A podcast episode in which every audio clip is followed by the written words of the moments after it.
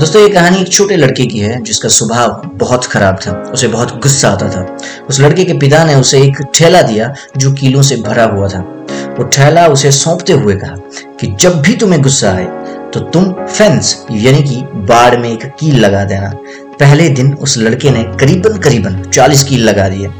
अगले कुछ दिनों में लड़के ने धीरे धीरे अपने गुस्से को नियंत्रित करना शुरू किया और बाढ़ में लगाए हुए कीलों की संख्या धीरे धीरे कम होने लगी। लड़के को यह एहसास हुआ कि उस बाढ़ पे कील लगाने से कहीं आसान अपने गुस्से को नियंत्रित, यानी काबू करना है। अंत में वो दिन आ गया जब लड़के ने अपना आपा बिल्कुल नहीं खोया। उसने अपने पिता को ये खबर सुनाई और पिता ने ये सुझाव दिया कि उसे अब हर दिन एक कील निकालनी चाहिए। इससे उसका गुस्सा कंट्रोल में रहेगा। दिन गुजरते गए और आखिरकार लड़का अपने पिता को बता पाया कि सारी कीलें निकल गई हैं। पिता ने अपने बेटे का हाथ पकड़ा और उस फेंस यानी बाढ़ के पास ले आया और कहा तुमने अच्छा किया है मेरे बेटे, लेकिन बाढ़ में इन छेदों को देखो।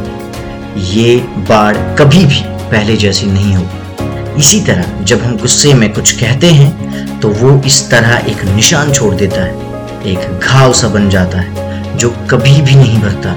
भले ही आप अपनी गलती की कितनी ही बार माफ़ी मांग ले। इस कहानी से हम ये सीखते हैं कि हमें गुस्से में कभी भी कुछ ऐसा कहना या करना नहीं चाहिए, जिसकी वजह से बाद में हमें पछताना पड़े।